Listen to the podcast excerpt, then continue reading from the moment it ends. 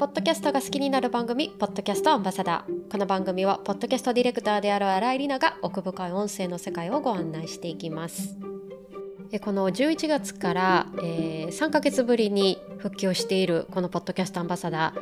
えー、前回からはですね、あの新しく制作をした音声ドキュメンタリーの番組越境家族、この制作裏話をお届けしております。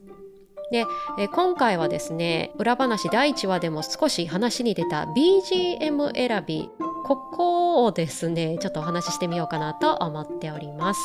それでは早速本編お楽しみください。さて、えー、今回は ビージーエム 選びについてです。これまでもですね、ポッドキャストでの ビージーエム 選び、まあいろいろ使ってきたんですけれども、音声ドキュメンタリーならではの ビージーエム 選びということで、今日はお話をしていこうかなと思います。で、この ビージーエム なんですが、やっぱり音楽でですね、やっぱり雰囲気がものすごく全然変わってくるものですよね。あの、皆さんもそのポッドキャストの中に ビージーエム オープニングだけで使うとか、エンディングだけ使うとか、まああの本編全部ですね使うという方もいろいろいらっしゃると思うんですけれども、この音声ドキュメンタリーでどう ビージーエム を使うか、以前あのポッドキャストの作り方をですねどこかの受講した際にもものすごく重要なポイントというふうに、えー、ひと一コマで、えー、言っていたものでした。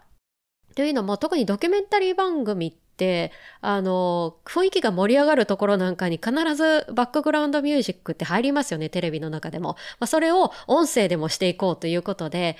どういうふうに何を入れたらいいかっていうのが結構ですね、あの選択肢というのがたくさんあるんですね。で、まあ、あの今日お話しするのが、まあ、どのサイト使ったかっていったところと、選ぶ曲の種類どんなものがあったか、あと選んだまあコツですね、どんな風に選んだかっていったところを、まあ大体ちょっと お, お話ししようかなと思うんですけれども、まずどのサイトを使ったか、えー、私はですねアートリストというのを使いました。で、これはあの他のポッドキャスターさんも結構言っていた評判のいいサイトということで、まあそれで最終的にここにしたんですけれども、えー、例えばもうポッドキャストができるまでの番組配信されているコンさんもおっしゃってましたし、他の方もですね結構このサイトいいよっていうのを結構評判で聞いてました。で、えー、実際他のですね、えっとオーディオストックとか、えー、いろいろ聞いてみたんですけれども、まあセレクション、音楽のセレクションもいいし、あとあの価格帯ですよね、それもあのコスパがいいなということでこちらにしました。で、えっといろいろこのサイトプランがありまして、効果音、えーと、太鼓とかドアがギーって開く音とか、まあ、そういったものも、えー、アーカイブにあるサイトです。で、ただ私の場合は音楽だけだったので、その音楽だけのいちねんパッケージで ユーエス ドルでにひゃくドル程度、まあ、日本円、今ちょっと円安ですけど、まあ、月々にせんごひゃくえんぐらいの価格で、まあ、いちにちですねごじゅっきょくぐらいダウンロードしても大丈夫みたいなあのパッケージだったので、でしかもあのポッドキャストでも使えるしということだって、えー、こちらの分に最終的にしました。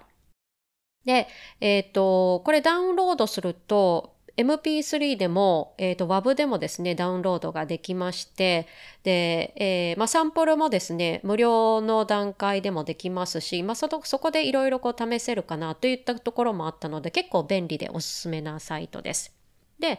次、選ぶ曲ですね。えっと、これも、あの、これまでやってきた番組と違うなと思ったのが、テーマソングだけ選べばいいっていうわけじゃなかったということです。で、えー、このポッドキャストアンバサダーでも、このアンカーですね。この配信プラットフォームの中にある、えっと、ビージーエム から選んでるんですけれども、今回は、その、まあ、テーマソングとなる曲だけじゃなくって、そのエピソードごととか、エピソードの中で出てくる、その人の話の雰囲気に合うものをその都度選んでいくということで、曲自体ですね、今もうすでにご、ろっきょくぐらい編集段階で使ってるかなという感じです。で、あの、もうだいいちわ聞いていただくと、テーマソング、まあ、オープニングとエンディングにかかるところで同じ曲がかかってるんですけれども、その中でですね、例えばストーリーが変わるタイミングとか、あと話者が変わるタイミングでまたちょっと違う曲が入ってます。でそれは例えばちょっと笑ってほしいなとか、あの少し軽い感じで聴いてほしいっていったところにはちょっとコミカルなですね、あの音楽を挿入してみたり、あとは問題提起するような部分では謎解きっぽい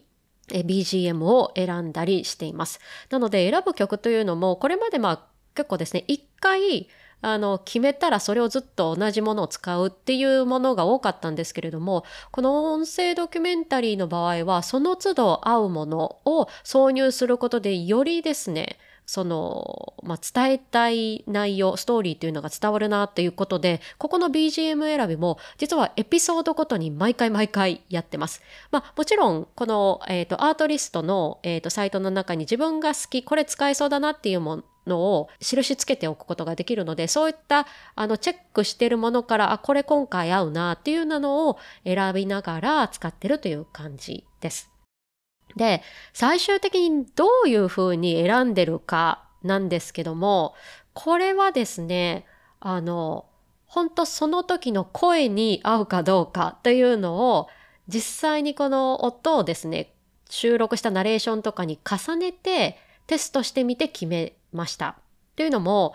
今回このエピソードごとに出てくる話者っていうのは私だけではなくって、インタビューさせていただいた方々、いろんな声質の方がいらっしゃるんですね。なのでそのそれぞれに合うかどうかといったところ、毎回ですね、サンプルを、音楽のサンプルをダウンロードして、それを実際に、えーと、編集画面で重ねてみて、いやこれちょっと雰囲気合わないなとか、あ、これだったらいいなっていうのを探していきました。で大体そうですね、まあ、コツをつかんでからは大体ご、ろっきょくぐらいの中からこれかなというのを当て込んでいった感じなんですけれども、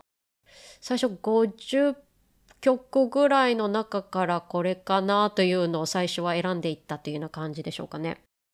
で、このサイトの中にも、まあ、フィルターがかけれるようになっているので、例えばムードで選んだりとか、テーマ、あのビジネス系のやつですかとか、あのシーエム 系のやつですかとか、まあ、そういうテーマで選べたりとか、まあ、ジャンルもありますし、なんかポップとかロックとか、えー、アコースティックとか、あと楽器ですね。あの本当にバイオリンだけ、弦楽器だけがいいとか、ピアノだけがいいとか、それともドラムだけがいいとか、まあ、そういうのもいろいろこうフィルターかけれるようになってます。で、ただ最終的に選んだ時には、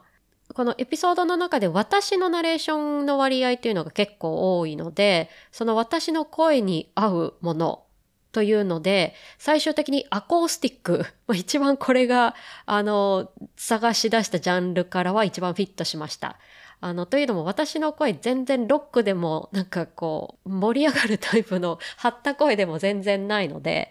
それに対してやっぱり雰囲気が合うものっていうのは聞いてみて分かったなという感じです。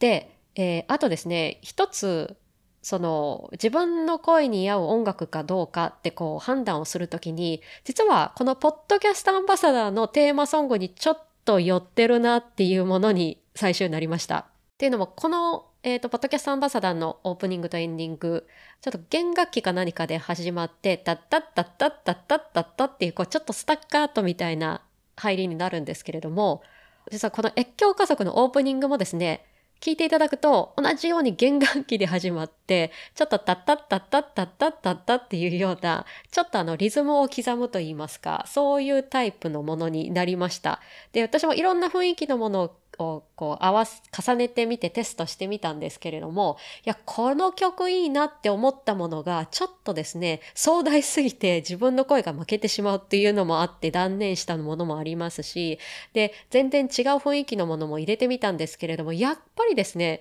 こうポッドキャストアンバサダーで自分で聞き慣れていたのか、そういう似たタイプのものに最初落ち着いたっていうような経緯があります。なので、まあ、これまでですね、番組を配信されている方、まあ、こういうタイプが自分に合うなっていうの多分あると思うんですけれども、結局そういうところにテーマソングはなったなという感じです。まあ、ただ、まあ、このいろんなですね、こう話者が入ってくる番組ということもあるので、こう今まで自分だったら選ばなかったような、えーと、ビージーエム も使えるっていう楽しさはすごいありまして、そこはですね、時間が延々と解けるというような感じでもありました。なので、この ビージーエム 選びというのも、音声ドキュメンタリーならではの部分で言うと、やはり自分の声に合う、自分がこれまで選んできた傾向の曲だけではないものも使えるというような楽しさはすごくあったので、テーマソングは決まっているものの、それ以外でですね、いろいろこう雰囲気に合わせて、あの音楽も遊べるっていったところが結構ですね、この音声ドキュメンタリーならではの ビージーエム 選びのところだったなと思います。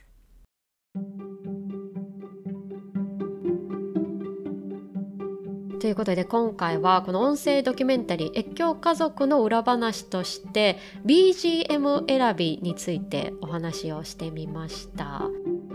毎回ですね、このポッドキャストアンバサダーで別の番組越境家族のことをお話しするということでちょっとややこしいんですが、ちょうど、えー、先週ですね、先週じゅういちがつのじゅうごにちにだいにわが公開されております。えー、こちらの方も、あ、こういう ビージーエム まただいいちわと変わったなといったところも、もしよかったら聞きながら楽しんでいただければなと思います。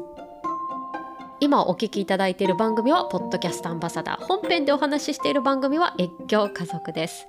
この音声ドキュメンタリーは海外で暮らす家族を主人公に、将来どの国に住むのか、研究者が通った究極の選択肢と我が家の実体験を通してこの問いの答えを探していく新番組です。どちらの番組も Apple Podcast や Spotify など各種プラットフォームで配信していますので、よろしければフォローや評価もぜひお願いいたします。また番組の感想はハッシュタグ越境家族と漢字で エスエヌエス に投稿いただけると嬉しいです。